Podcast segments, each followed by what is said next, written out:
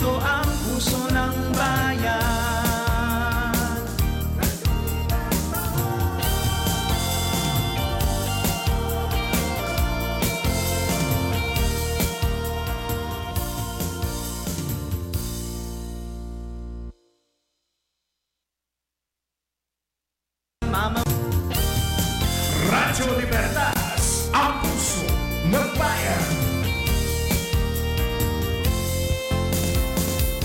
puso ng bayan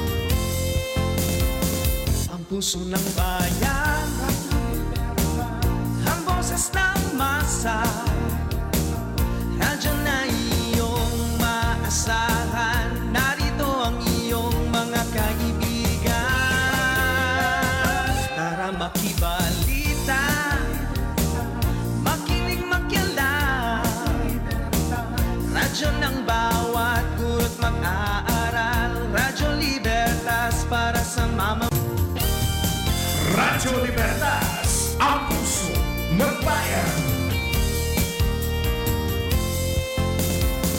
Ang puso ng bayan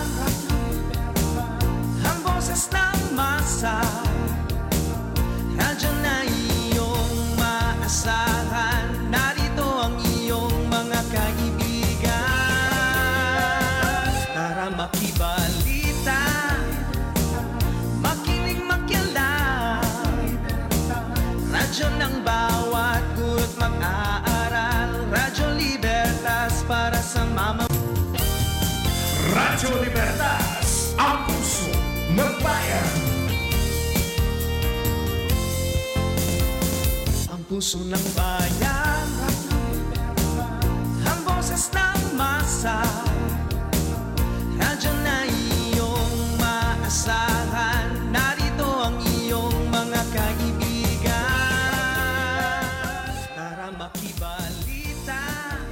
Isang magandang araw, magandang magandang umaga po sa inyong lahat. Ito po ang maiden broadcast ng Radyo Libertas, ang puso ng bayan. Ako po si Angelica Simpawang inyong makakasama ngayong umaga. Ang Radyo Libertas po ay ang kauna-unahang uh, education radio station dito po sa eastern part of Pampanga. Uh, it is operated by the Holy Cross College, the only school in Pampanga who will have a regular radio programming. So, Radio Libertas is simulcast at our official Facebook page, Holy Cross College, and via Zeno FM. So, you can listen to us via internet radio, the Zeno FM. You can download it via Google Store or applica- uh, Apple Application Store. Then, just search um, Radio Libertas. Yan po, mga kasama po natin ngayong umaga ay mga batikan na po sa larangan ng media. So, mamaya po ipapakilala ko po sila sa inyo. So, Layon po ng Radyo Libertas na maging training ground ng mga communication students at campus journalists po ng Holy Cross College at syempre maging boses ng mamamayan ng Balepinpin o Santa Ana, Pampanga. At ngayong araw, pag-uusapan natin gaano nga ba kahalaga ang public forum at maaasahang impormasyon sa panahon ng pandemya. Mga kasama natin ang ating mga media partners mula sa Philippine Information Agency, of uh, Region 3 Director William Bert Beltran.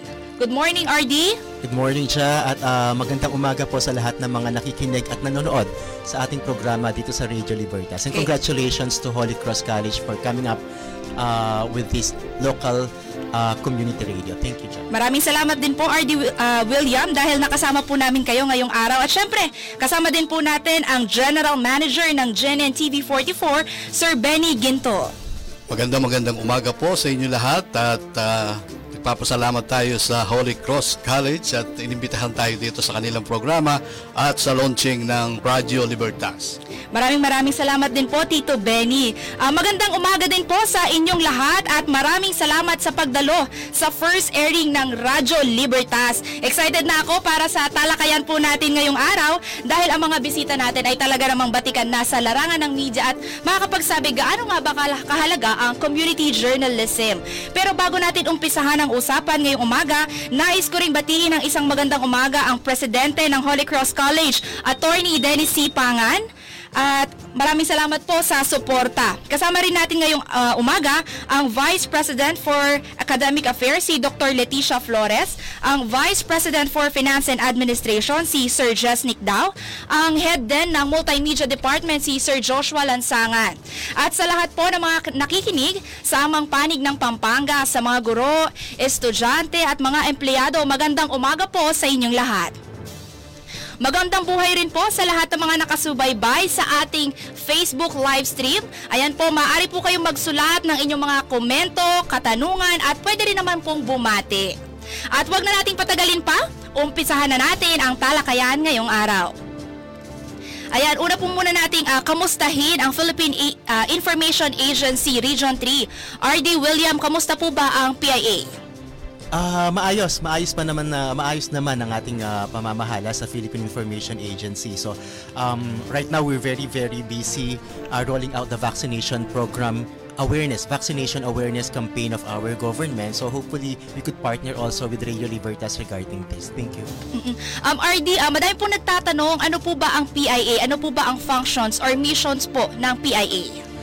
Um, actually, laging tinatanong yan, di ba? You, uh, you took your OJT. Ikaw mismo dyan, nag-OJT Yes ka sa po. PIA. And a lot of our people uh, do not know what the Philippine information is all about or what is PIA. It's because we're not really trying to promote the PIA, but what we are doing in the in our agency is to really to promote and advocate for the government programs, projects, and services. So our main principal is our president. So kung ano yung mga ah, kami yung pangunahing tagapagpalaganap ng tama ah, napapanahong impormasyon para sa ating mga mamamayan patungkol sa ating pamahalaan. Mhm. Maraming salamat po, RD William. And ah, madalas ko po kayo makasama sa mga coverage, sa mga presidential visit. At saka po, mer- kung meron po tayong mga, ah, mga for public information, kayo po ang kasama ng ating government. And kasama din po natin si Sir Benny Ginto. Sir Benny, kamusta po ang One Media Pampanga, ang Gen NTV 44? Ah, sa ngayon, maayos din ang ating ah, network, no? Yung ah, Kapampangan network natin. Ah, yun nga, nagbibigay din kami ng mga informasyon, na- nakikipag-ugnayan din tayo sa mga government agencies, no? Ah, at meron din tayong ah, ugnayan dito sa Holy Cross College kung saan n- nagbibigay din sila ng ah, parang informasyon sa mga estudyante, sa mga nanonood at lahat-lahat ng mga tao dito sa Pampanga. Mhm, Yes, madalas ko din pong kasama sa mga coverage ang Gen and Yes. TV44. Ayan, si Sir Glendy. Ayan, good morning Sir Glendy. At maraming salamat po sa pagdalo po ng maiden broadcast ng Radyo Libertas. Ah, una ko na pong tanongin si Tito Benny, para po sa inyo, gaano po ba kahalaga ang maaasahan at matatag na impormasyon ngayong panahon po ng pandemya? At lalo na po ay meron tayong tinatawag na disinformation. Ayun na nga, no? Napakaganda nga nitong ah, pagbubukas nyo ng ah, Radyo Libertas, no? Ah, at makakatulong kayo ah, sa pag-inform ng ating mga kababayan na tungkol sa mga fake news na ang dami ngayon eh, no? Ah, kaya dapat ah, malaman natin unang-una yung source ng balita na lumabas, ah, credible ba yan? Huwag lang natin palaging ilalike, isi-share, pag-aralan muna natin. No? At napakaganda nitong ah, ginagawa ng Holy Cross College tungkol dito. Mala- malaki ang maitutulong sa pagsugpo ng mga fake news. Mm, tama ka dyan, no, Tito Benny. Lalo na ngayon sa social media, Yes. dyan naglipa na ang mga maling impormasyon na madalas ay nilalike at sinishare ng ating mga kabataan or mga netizens. Kaya naman po ay mag-ingat tayo sa kung anumang impormasyon ang ibinabahagi po natin sa ibang tao. And RD William, um, ano po ba ang, ang masasabi nyo? Gaano po kahalaga po ang maasahan at matatag na impormasyon ngayong pong pandemya? Ah, alam niyo po, simula nung uh, idineklara po ng ating Pangulo na meron tayong community quarantine, nagsimula tayo sa ECQ, MECQ, GCQ, and then MGCQ ngayon. Uh, nakita natin kung ano pa yung, impo- yung importansya or significance ng communication no pagdating sa interrelationship nating mga mamamayan. Like for example, hindi tayo makalabas dati. When we were in, on ECQ, hindi po tayo makalabas. So ano yung naging means of communication ng ating mga mamamayan? Ito po yung ating mga cellphones. No? We, we were communi- communicating with each other online. So doon natin nakita, yung palang modern communication natin ngayon is widely based on uh, digital platforms. No? Um, nakita rin natin na Ah, yun nga, um, since siguro naka-community quarantine ang halos karamihan sa ating mga mamamayan, naglipa na rin yung uh, sinasabi mo kanina siya na, na disinformation or misinformation. So, napakahalaga na yung ating mga um, online users na when they interact online, they should be more discerning about what they post and then and also what they share. Because at the end of the day, we're all responsible for the information that we communicate with others, especially online because napaka napakalawak and napakabilis ng uh, propagation ng information na yan. Kasi let's say for example, isang maling information mo lang, it will ruin somebody's life. No? Especially um, I mean, we should treat our information, the information that we disseminate to save lives and empower people, not to ruin anybody. Mhm. Tama po ka dyan, tama po kayo dyan, no, RD Williams. So, uh, let us be careful sa lahat po na pinopost natin sa social media. Meron nga po tayong kasabihan na what we post online will haunt us offline. Yan po, di ba? Kung ano yung mga sinishare natin ng mga information via social media ay tingnan po muna natin, i-verify po natin. Ah, pwede naman po nating i-check sa mga different ah, media outlets kung isang ah, inform ah, isang ah, media outlet lang ang nagpalabas noon or i-check natin yung pangalan. Minsan kasi meron namang mga website na parang kapangalan ng mga media outlet mismo. So, pwede nating i-verify yan from different media outlets. Yeah. Ah, um, may I add lang, Jack? There's a lot of ways not to verify to verify. Maybe may, maybe later we could discuss um, a little more about that. But I would just like to make mention also dun sa education system natin ngayon di ba? Yes I po. think the Holy Cross College could um, very well relate to this because right now we're on digital mode of learning. A lot of our students are in their homes already. Uh, dun sila natututo. So gaano ka-importante yung meron tayong mga communication platforms like the Radio Libertas on how to deliver uh, to our students the proper education. No? Amidst the pandemic, we're still delivering something uh, to our students para matuto. No, I mean, our lives does our lives don't stop because of pandemic. So that's Yes. just our bottom line message siguro. Um, in terms of information and communication, I think uh, malaki ang nagawa ng ating kung anong platforms, digital platforms meron tayo ngayon kung bakit hindi nahinto yung pag-aaral ng ating mga mamamayan at mga, mga estudyante at that. Mm-mm, Thank you for that, RD, no? Ang matanong ko lang din po, medyo curious po ako eh. Paano nyo po ba nilalabanan ang, ng, or, uh, as a one, as a PIA, paano nyo po nilalabanan yung disinformation po ngayon pong panahon ng pandemya? So, as a uh, personal, uh, meron tayong sinabi kanina, pwede nilang i-fact check. As an organization po, meron po ba kayong mga activities like fact checking sa PIA para po ma-verify yung mga false information lalo na po against the government? Yes, uh, we have those platforms and mechanisms in place. Uh, like for example, of course, for regular write-ups, for regular press releases, for regular broadcast releases, fact-checking is very important. Uh, no, as as uh, media uh, practitioners, alam na natin yung basic principles of journalism.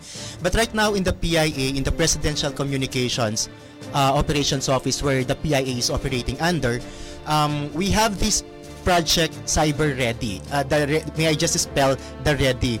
Uh, it spells like R-E-A-D-I. So meaning the readiness, we're trying to to make our youth more ready. No, uh, ready when they interact online because we would like to make them uh, you know aware of the things that they share and the content that they post online and gusto rin natin silang matuto uh, kung paano ba yung empathy no? The, the sin- sincerity in posting and interacting online. Yung hindi tayo makakasakit ng damdamin ng iba hindi tayo makakapagdulot ng kahit anong uh, makakasama no? Yung information that we share uh, should not in any way endanger or imperil the lives of others. And I mean, sabi ko kanina, we should always empower our people through through the information that we share. So this is a project uh, na kung saan ine-empower natin yung ating mga kabataan para when they interact online kasi 'di ba um, the the International Telecommunication Union data uh, the record shows that around 70% of our youth 15 years old to 24 years old are online. So that would mean na na majority of our young people are engaged online. So if we will look at this figure, makikita natin kung gaano ka-powerful pala yung kabataan natin ngayon in terms of information sharing.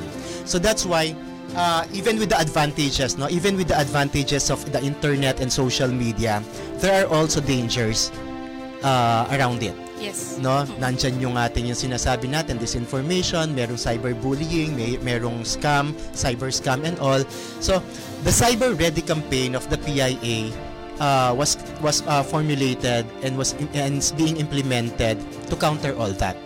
So gusto lang natin na maging uh, more discerning ang ating mga kabataan being the most uh, widely uh, na ano na engagers natin online. Uh, so that when they share or or or post any content online uh, they would think of the other people and not just on themselves Ah, sa gitna nga po ng pandemic, meron pa tayong tinatawag na infodemic po dahil nga po dun sa mga paglaganap ng mga disinformation during this pandemic. And also to cite po, yung dun sa information sharing of the youth, ah, isa din po siguro sa mga disadvantage kasi pag sinabi natin mga kabataan, hindi naman lahat dyan ay kaya nang i-discern yung mga information na kanilang nababasa kung tama ba o mali. So very important din ang role ng ating mga uh, educational institution to teach them on uh, how to verify this information. Ang Tito Benny, curious lang din po ako, ano po ba ang uh, ginagawa po ng Gen and TV44 para labanan din po ang disinformation ngayon pong pandemya? Well, sa One Media TV44, ang ginagawa natin ay uh, mayroon din tayong programa tungkol uh, kung paano uh, ihinto itong ganitong mga uh, fake news no o disinformation campaign. Uh, bukod diyan bilang uh, presidente o chairman ng KBP Pampanga no Ah, ang KBP noon bago magka-pandemic ay pumupunta sa mga eskwelahan yan. Nagbibigay ng ah, parang information din sa mga estudyante, pinupulong namin yan. Nagkakaroon kami ng parang ah, kung paano din nila ma-determine itong isang balita o isang nakapost na totoo ba yan o fake lang. Ayun. Ah, ngayon naman dahil may pandemic, ang ginagawa din namin, nagbibigay din kami ng parang by ah, virtual, no? Ah, via Zoom sa mga estudyante rin ah, na gustong matuto na nagbibigay. Meron kaming kinukuha mga speakers para ma-explain din sa mga bata, sa mga estudyante, lalong-lalo na yung kumukuha ng communication. Ay, maganda pong programa yan, no, Tito Benny? Sana po ay ma-invite namin ang KBP dito sa Holy Cross College for that ano webinar. Yes, yes, yes. Kahit na pandemic ay tuloy pa rin tayo sa pagtuturo, pag-educate sa ating mga kabataan sa gitna ng pandemya. Ah, talaga nga namang hindi lang ekonomiya ang importante ngayon pong ano no, pandemya. Nakita natin na yung information and communication with other people the community during this pandemic is also very important. Nabanggit nga po kanina ni RD Williams. So, dahil mahalaga rin ang impormasyon at malaman ang katotohanan sa gitna po ng krisis. Ah, marami pa po tayong pag-uusapan sa pagbabalik ng Arangkada Pampanga ng Radyo Libertas, Puso ng Bayan.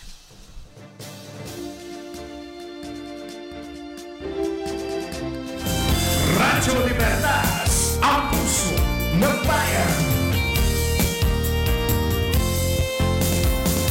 Puso ng bayan. Ang boses ng masa Nandiyan na iyong maasahan. Narito ang iyong mga kaibigan. Para makibalita Makinig makialam Radyo ng bawat gurot mag-aaral. Radyo Libertas para sa mamamayan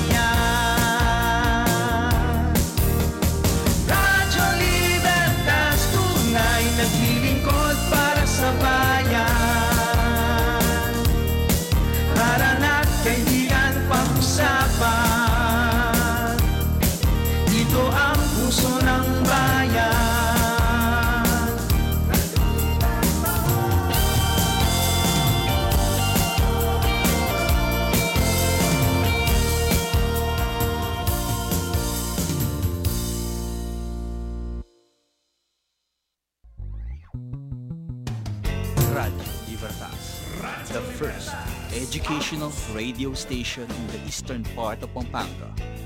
Radio Libertas. Radio Libertas, ang puso ng bayan.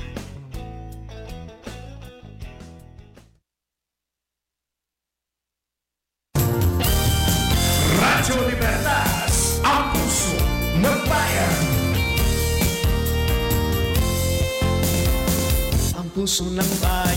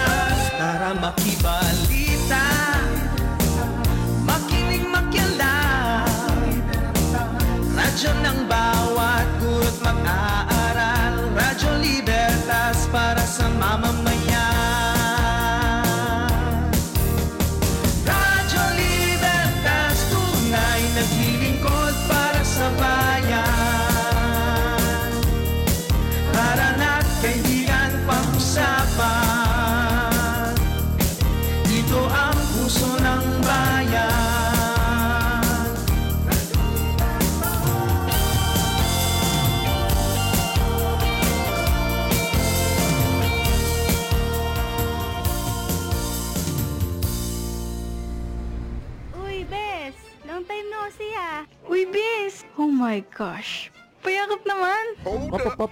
Excited din akong mayakap ang aking beshi. Pero ang payo ng World Health Organization, iwas muna sa physical contact para iwas hawaan. Eh, tara na! Pasya na tayo sa mall! Ay, ko! Gusto ko yan! Ops, teka lang. Alam niyo ba na hindi advice ng World Health Organization ang pagpunta sa mga crowded na lugar? Naku, wag muna! Hindi mo ba nabasa yung advisory ng WHO? Tama yan. Avoid the three C's. Crowded places, close contact, confined and enclosed spaces. Ang payong ito ay hatid ng World Health Organization.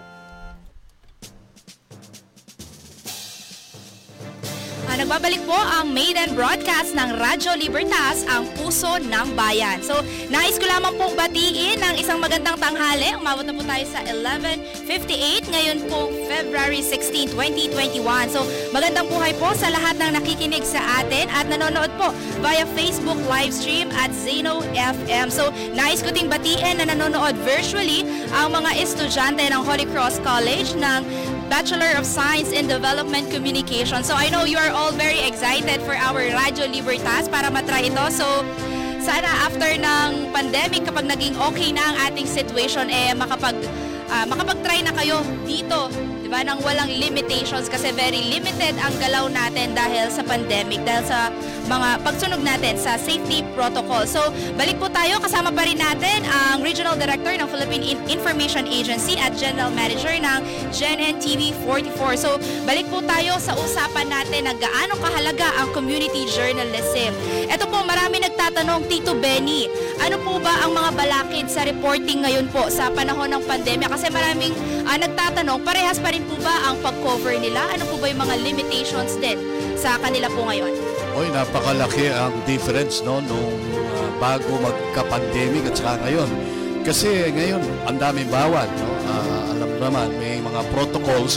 So, ah, ang ginagawa natin kung may interviewin tayo, ah, via virtual na rin, no? Sa sa amin ang ginagamit namin is Skype, no?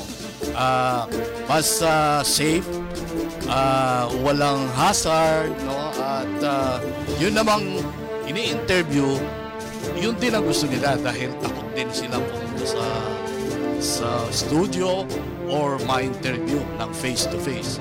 Kaya mabuti, nagkaroon tayo ng ganitong ah, mga apps, no? Yung Zoom at Skype at saka yung iba pa. So, ah, ngayon po, lalo na ngayon sa mga TV natin, hindi lang naman dito sa local, maging sa national ah, media, ganun na din yung ginagamit nila para nga po maiwasan yung pagkahawa and masunod po yung social distancing.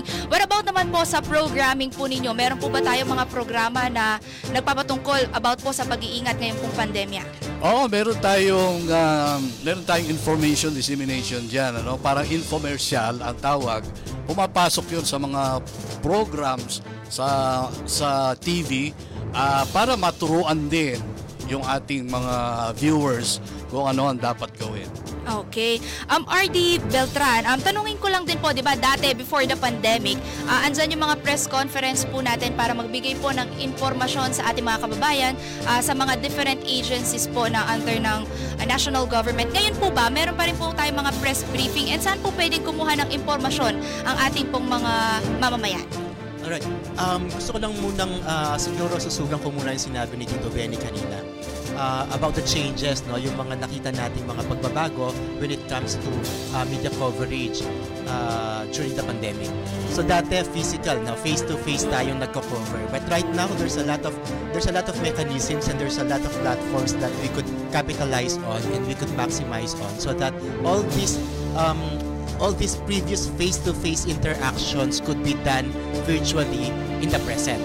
So, um, in terms of that, ngayon, we're in the PIA kasi all our press cons then, e- even other government agencies, uh, all their press cons, or at least almost of their press cons now are done virtually.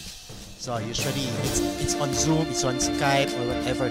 But um, I think if, if there's one great advantage that the pandemic has brought us is that it has brought all our uh, it has brought people you know, closer to one another. So even if you are in Mindanao, if you if, if, if PIE Region 3 would like to interview somebody from Mindanao, it's very easy now. So parang napakadali sa atin. But the downside is just um, maybe hindi lang tayo nagkikita physically but maybe for now we could content ourselves with meeting virtual because of the community uh, quarantine restrictions that we have. Uh, we're hoping no that the, the, these platforms would really uh, I mean we could really make use of all these platforms to our advantage. Opo, tama ka dyan, no, RD. Um, naka-attend ako ng minsan sa mga press conference po ng Department of Health dahil sila ang madalas magpa-press con dahil sila po ang punong abala ngayon pong pandemic. So, nakita ko po, kung i-compare ko ah, sa mga previous coverage ko before the pandemic, mas marami pong mga nag engage talaga ng mga media practitioners, mga journalists dahil nga po via online. Though, meron namang konting barrier like yung sa ah, slow internet connection, but still they can cope up kasi andun pa rin yung mga recording ng mga press con or they can send their questions. Tama po, no? That's right. Um, you were asking ka- earlier yung kung saan nila makakakuha ng mga Yes, information. like for example, if there are announcements from the government, usually these are posted on the respective Facebook pages of our uh, national government agencies and even local government agencies have this. Um, ja, if you would have noticed, all the Facebook pages of our local government, no, at least almost ng ating mga local government units and our national government agencies have been very active during the pandemic. Yes. So, we're just hoping that when this pandemic ends, masustain natin lahat ng pagiging active natin sa ating social media engagements. Because napakahalaga na naipaparating natin, especially if the information kasi uh, comes from our LGUs and comes from our NGOs, the more likelihood that it is the true information. No? And it is a timely information. So, um, maybe one one advice lang to all our listeners when they follow all these pages. Na DOH, we have the Department of Health Philippines. That's the national page. Uh, but we also have their regional pages and most likely you would you would ano, uh, you would see kung ano yung pages ng regional doon sa mga tags no doon Yes, sa po. national nila. So that's the way of uh, getting no the, the the information from our government. Yes po, at pwede din naman po nilang makita sa mga social media sites yung may verification na check na color blue. Di ba po? Yes. Yan, um, RD, um, at sundan ko lang yung sinabi mo na very active ang ating local government units sa social media accounts. Kaya kahit sila mayor, sila barangay captain, eh madali nang makontak ng kanilang mga residente dahil sa Facebook. At maging updated din sila sa mga bagong rules and regulations, safety protocols sa kanilang mga barangay at even sa kanilang community. And It's also a way of uh, you know showing transparency in governance. When you are uh, actively engaged on online, uh, I, I think it, it's one way of showing transparency. Yes po. Um, Tito Benny, kayo po meron kayong official Facebook page, di ba po? Baka pwede niyong i-invite ang ating mga listeners and viewers na kung saan sila makakuha ng impormasyon. Oo, ah paki-search lang po yung One Media Pampanga TV44 sa Facebook at i-like. Um, at makakakuha na kayo ng mga mga news, no? Ah, meron kaming news doon. Kasi yung news namin, lahat ng programs pumapasok sa Facebook din, no? Ayun. Kaya kung gusto ninyong kung halimbawa hindi ka- kayo nakapanood ng balita, pwede ninyo hanapin doon sa Facebook. Pwedeng i-replay. So, that's also an advantage, no? Dati pag sa TV, once lang nila mapanood. Ngayon, nasa social media, Yes. pwede na nilang i-replay kapag meron silang mga na-miss na information. Ah, punta naman po tayo sa next topic natin kasi um, madalas po itong maipasawalang bahala. No, lalo na pag sinabi natin community journalism, ay, dyan lang naman yan sa Pampanga, ay, dyan lang naman yan sa barangay na yan, sa bayan na yan. Ah, para po sa inyo, kayo ay mga batikan na po sa larangan ng media at public information. Unahin ko po si Tito Benny, gaano po ba kahalaga ang community journalism? Napakahalaga niyan, ano? Kasi tinawag mong community para yung mga nandun mismo, yung mga taong nandun na nakatira doon sa community, malaman kung ano nangyayari. Lalo na sa isang bayan, sa, sa bayan ng Santa Ana, kung merong ah, community ah, journalism, nalalaman nila kung ano ba ang ginagawa ng kanilang namumuno, no? Ng ano ang ginagawa ng mga taga pagbigay ng balita. Totoo ba yung binibigay nila? Totoo ba yung sinasabi nila? Ganon din no sa mga um, local government ng Santa Ana, yung mga barangay captains diyan. Pwede ninyong ah, siguro pwede ninyong imbitahan sila. No? Ano ba ang kanilang ginagawa sa kanilang sa kanilang, kanilang mga barangay? Magandang suggestion po yan at i- ino-note ko po yan para maimbintahan natin. Kasi marami din pong nagme-message sa aming official Facebook page. Minsan po ay outside the school na po ang kanilang mga tanong. So, ah, meron din po kami mga partnership sa mga different barangays, lalo na po dito sa Barangay Santa Lucia. Ah, very cooperative naman po yung mga barangay captain nila regarding po sa public information kasi very important nga po yan din. Ayan po. Um, RD, kayo po, para po sa inyo, ah, meron po ba kayong mga partners with ah, community journalists din po to gather information and to disseminate it to the people po? Yes, um, well, other than the community, also na yung mga local stations natin and local publications, meron tayong uh, strong partnership with them. So, we we we uh, partner in the in in the form of information sharing so that all the government informations emanate from the PIA and then disseminated uh, to all these local um, counterparts, no? local media natin, local publications, local TV, local radio, so that they could disseminate also. Because uh, admittedly, we in the government media cannot do it all alone. No? Uh, we have very limited capacity also to disseminate, I mean, to reach as many as we can. So the real thing that happens in our case is that the engagement and the partnership that we have with our local media, pinapalakas namin talaga because sila yung magiging network namin so that we could reach a wider audience for our information dissemination. Uh, you were you were asking earlier uh, Ja, yung sa community journalism, uh, sabi mo, a lot of people would say, ah siguro sabi, dyan lang naman yan, sa Santa Yes, Ana lang naman sadly. yan eh. Uh, but I think, no, personally, I think we should go back to what community uh, journalism is all about. What is the real essence of community journalism? The first thing is that community journalism is created because we want to cater to local needs. Yes. No? It's a, it's a way of storytelling, local storytelling. We, we, we tell the story of the locals. So meaning, ano yung malapit sa atin? Like for example, a, a- a simple example lang. Who would, let's say, alimbawa, uh, walang pasok sa Holy Cross College, di ba? I think a lot of our students in the previous normal would relate to this.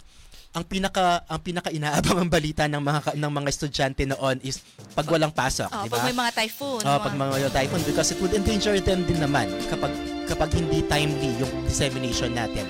Now, how many how many media no, how many media would carry that Holy Cross don't have uh, Holy Cross College doesn't have classes today? Well, that's Holy Cross na. What more yung mga local schools natin na hindi pa ganun kakilala? No? So if we have community uh, journalism, let's say for example, this is part, the, the Radyo Libertas is part of community journalism. So, mas malapit sa tao, alam mo yung information kapag mas malapit sa atin, mas relevant sa tao, mas pinakikinggan nila, mas napapakinabangan nila. So let's say for example, yung uh, Radyo Libertas natin, so very easily we could disseminate that information. Uh, walang pasok sa Holy Cross ngayon. And I think uh, what's good, one good thing is that mas magiging malakas kasi yung parang kapag nasa local yung yung yung yung limbawa to yung yung Radyo Libertas nasa local lang mas malakas so mas mapapakinggan siya ng mga nandun sa community and mas makaka-relate sila sa mga kwento Because, ja, paano ako, halimbawa, taga Santa Ana ako and yung balita is taga, taga, ah, taga, ah, ano, nangyari sa Surigao. What's the relevance of that story to me? So the, the, the, the real essence of community journalism is we bring closer to our people the real stories on the ground that they could relate to. Especially when we tackle or when we feature success stories of local people. I think that's very Yan. important Tama also. po kayo dyan, no, RD William. Kaya meron po kami mga programa na talagang nakafocus po sa community tulad po ng Puso ng Bayan. Ah, talagang ah, for public service, lalo na po for information dissemination. Ah, pinaka ano engaging din po dito sa mga programa na and we are hoping that it will be successful. Yung mga success stories po ng ating ah, community, lalo na po yung mga alumni ng Holy Cross College or even yung mga ordinary people who are striving to get over this pandemic. So, um, nabanggit niyo po kanina, it is also important to work hand in hand po with community journalists and with the people po of this community. So, uh, maraming maraming salamat po at nag enjoy po ako sa talakayan natin. Pero wag po muna kayong bibitiw dahil magbabalik pa po ang Radyo Libertas. Ito po ang maiden broadcast ng Arangkada, Pampanga.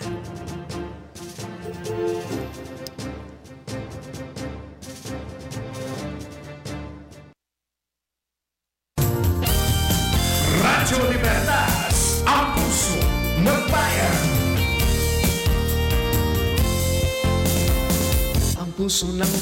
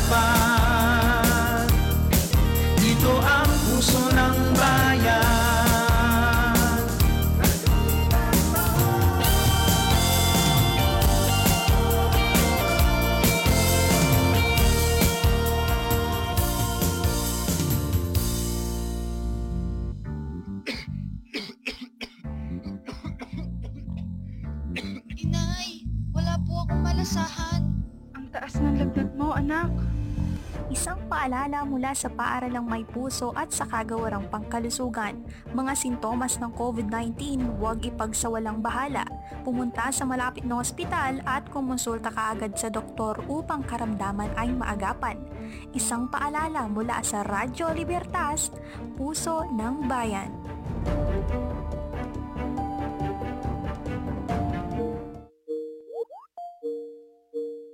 Good morning, class. Yung sinaing, masusunog na! Hay, kailan kaya babalik sa dati ang lahat? Huwag mag-alala dahil ang Holy Cross College ay may sariling e-learning management system o 8CC Heart Cloud na makakatulong sa inyong pag-aaral. Pinagsama ang dalawang learning system, ang blended learning at hybrid learning upang mas mapadali ang pag-aaral. Kaya enroll na sa Holy Cross College, the school with a heart. Isang paalala mula sa paaralang may puso. Mag-ingat sa pagmamaneho. Kayang maghintay ng pamilya at trabaho. Kapag traffic at walang mapag-usapan, tune in na sa Radyo ng Bayan. Radyo Libertas, ang puso ng bayan.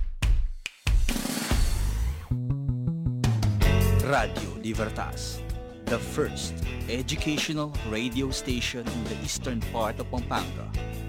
Radio, Libertas. Radio Libertas, ang puso ng bayan. Nagbabalik po ang maiden broadcast ng Radyo Libertas, ang puso ng bayan. So good afternoon po sa lahat ng mga nakikinig pa rin at nanonood via Facebook live stream at Zeno FM. So nakapagtanghalian na po ba kayo? Kami hindi pa maya-maya. Tito Benny and ah, RD Williams. So binabati ko din po ng isang magandang tanghali ang ating mga DJs, mga student journalists na nakasubaybay ngayon. Nakikita ko ang mga student journalists natin from the Crusaders ng College Department, ang the Crucians ng Senior High School Department, and mga student journalists natin ng Cruz Magna ng Senior High School at the Crucian Star ng Elementary talaga namang nakatutok, pati ang kanilang mga advisors. And good afternoon din po sa ating mga teachers and students and even the parents po ay nakikinig na at nanonood sa ating Facebook live stream. So magandang hapon po and we are hoping that you are all safe and okay in your homes. Ayan po, balik po tayo sa usapan. Kasama pa rin po natin si Sir Benny Ginto ng Gen NTV 44 at si RD William ng PIA Region 3. So punta na po tayo dito sa relevance naman po ng radyo at TV during the digital age. So pag sinabi daw po kasi nating um, new media, wala na daw po ang radyo, wala na daw ang print, wala na daw ang TV dahil nasa social media na lang lahat. So meron pa po bang relevance ang radio at TV po ngayon, Tito Benny? Ah, o siyempre, ah, hindi natin ma hindi natin mawa, hindi mawawala 'yon, no? Kasi radyo 'yan eh, talagang so unang-una pa radyo na ang ginagamit. At ngayon, ang mas maganda, although radio, naka-live pa rin sa Facebook. di ba? Radyo na, TV pa. Oh, radyo na, TV pa. Hindi lang yung noong araw, boses lang yung naririnig mo. No? Hindi mo alam, hindi mo, hindi mo makita. Ngayon, radyo na, teleradyo na. Di ba? So, yung TV, hindi rin mawawala yan dahil nga ah, marami pa rin programa, lalo na sa ah, One Media TV 44, yung GNN, no? Ah, marami kaming programa kahit ah, virtual, marami at meron nga kaming bagong darating na show. Ah, isa pala ang show ninyo, no? Yung Usapang Millennial, ah, nasa One Media yan. At meron kaming bagong ah, show na darating yung One Dish Plus. Okay. Abangan ninyo po yan. Ayan, abangan natin yung programa na yan. At i-follow nyo ang Facebook page ng One, One Media. Media, oo, Pampanga. Para, para updated tayo sa mga programs. Ayan, um, RD uh, William, tanungin ko din po kayo, ano pa po ba ang relevance ng uh, radio at TV po ngayon during this digital age? I think no, um, nowadays kasi 'di ba digital economy na tayo. Uh, we have this digital economy and we're using a lot of digital and online platforms now in terms of information dissemination. But I think yung relevance ng ating radio and TV hindi hindi mawawala yan siya. Uh, if you would have if you if you would take a look at a lot of surveys now, TV still dominate no yung yung source of information the the the medium of information that our people still look into still TV radio is still in. Um, although the digital platform kasi um, mas marami lang tayo siguro engagements doon but I think uh, the relevance talaga ng ating television at radyo ngayon makikita natin ngayon nagiging rele- nagiging ano na lang eh um, nagiging value added sa ating mga radyo. Yung I mean physical infrastructure to ha? Radyo at television nagiging value added lang sa kanila na lang sa kanila yung kanilang digital uh, platforms like for example sinabi nga ni Tito Benny kanina nasa TV ka na nasa online ka pa so that is an added value to them uh, we're just hoping kasi ja, uh, let's face it no especially in the local level our radio stations and our TV stations um, are having a hard time to sustain their operations because of limited um, limited um, what do that? advertisements no? to sustain their operations. So um, we in the government uh, fully support them on that. Uh, like for example, we're trying to um, at least we're trying to um, mahikayat no? Uh, hikayatin natin yung ating mga LGUs, yung ating mga national government agencies to air their ano rin, infomercials, uh, sa mga local stations natin so that hindi mawala no yung ating mga lokal na radyo at mga lokal na television. So um, in terms of relevance, I think very much relevant up until now yung ating mga radio and TV and we're hoping na masustain nila ito sa pamamagitan ng pagtutulungan natin no ng ng private local TV and radio and yung government I think um, will make headway on that. Yes po, ah, nabanggit nyo kanina yung ah, sa financial aspect nga po, marami talagang mga community media ang striving ah, to operate lalo na po ngayong pandemic at marami ano, mga advertisement talaga na nawala dahil nga po yung effect ng pandemic sa economy. So, ang community media ay also work hand in hand with the government po, no? And ah, tanong ko lang din po, ah, naka, since the beginning of establishment, naka-digital format na po ba ang PIA? Di ba meron po kayong, ah, bukod po sa official Facebook page, meron din po kayong website. Yes. Um, well, in the start, kasi our agency was created um, in 1986. So, hindi siya talaga digital format because the original mandate and the core mandate of the PIA is that um, is, is a community na community-based information meaning uh, we do interpersonal communication on the ground so it's mean it, it's an interpersonal meaning face-to-face communication with our people so that they could express their views they could express their opinions and uh, maybe recommendations to our president because the main principle of the PIA is the president. So other than um, other than um, promoting and uh, disseminating the correct relevant, timely, and accurate information about our government. It's also our duty at the PIA to gather relevant views, information, uh, relevant opinions, and ex- opinions from our public so that we could relay this to our presidency. But right now, Ja, uh, with the advent of modern technological advances, syempre hindi natin maiiwasan na kailangan you should also ano eh, you should um, go with the flow. No, we should go with the flow also. So that's why sabi ko kanina the digital uh, platforms are also va- value-added services of the PIA. So we have our Facebook, we have our website, and we do a lot of our communication activities online right now. So it's just an added value, but the core mandate and the core objective of PIA remains remains the same. It's still community engagement and community empowerment. Oh, yes. Tama po kayo dyan, no, RD Williams. So, ang ah, communication po ninyo ay hindi lang po one step. So, bali, two-step flow of communication po siya. Hindi lang po kayo nagko-convey ng message directly sa ating mga ah, mamamayan, kundi pati na rin pag-gather ng feedback to improve the government services and also to gather information from the lower ranks. Okay. Thank you po for that, um, RD William. Ah, tanungin ko po si Tito Benny, kayo po ba ay naka-digital format na rin po sa Gen TV? Since nabanggit niyo po kanina, meron na din tayong mga social media accounts. And, Ah, gusto ko lang sabihin no na ang um, One Media TV ay nagsimula bilang isang community channel no. In 2003, ah, community channel 'yan. Nasa cable lang no. Ah, kaya nga ang mga programa nila noon ah, puro kapampangan. Pero ngayon, dahil nga sa modern technology natin, dahil may Facebook, meron ng iba-iba, no? may YouTube, hindi lang kapampangan programs ang kinukuha natin, ang ginagawa natin. Meron ding Tagalog, meron ding English na pinapalabas na ngayon. Kasi dumami na yung nare-reach ng coverage ng ating uh, network na dati, community channel.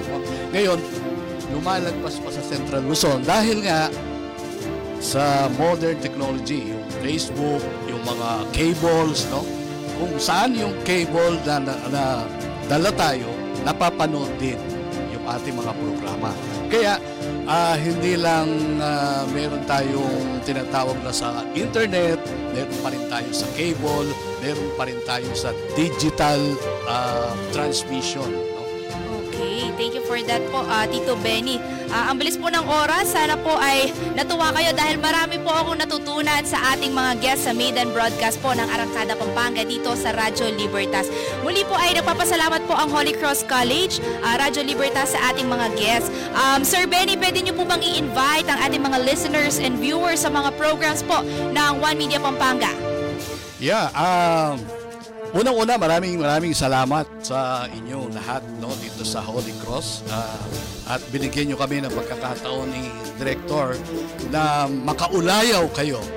Maraming ah, salamat po at inaanyayahan namin kayo na manood ng One Media TV 44. Ah, basta meron kayong cable ng SCNI at uh, Converge, pwede nyo kaming mapanood at sa Facebook, meron din at YouTube. Okay, thank you so much, Tito Benny. Ah, Sir ah, RD William, ano po yung mga upcoming programs ninyo na pwede po nating invite ang ating mga listeners? Um, siguro, for all uh, uh, to all our listeners, please follow our Facebook uh, page. It's PIA Gitnang Luzon so that you could uh, gather and get relevant, accurate, and timely information regarding our government. So baybayan niyo po kami sa PIA Gitnang Luzon. Thank you. Muli po, nagpapasalamat po ang Holy Cross College Radyo Libertas sa ating mga guests, um, Director William Beltran ng PIA Region 3 at Sir Benny Ginto ng Gen NTV 44. Diyan po nagtatapos ang maiden broadcast ng Arangkada Pampanga. Muli ako po si Angelica Simpao. Huwag po kayong bibitiw dahil marami pang programa na nakaabang para sa inyo ngayong araw. Abangan mamayang hapon ang Heartbeats, mamayang alauna ng hapon kasama si DJ Maynard at mamayang alas dos naman ang Let's Talk Counselors on Call kasama sina DJ Archie at ating mga guidance counselor dito sa Holy Cross College. Muli po magandang tanghali sa inyong lahat.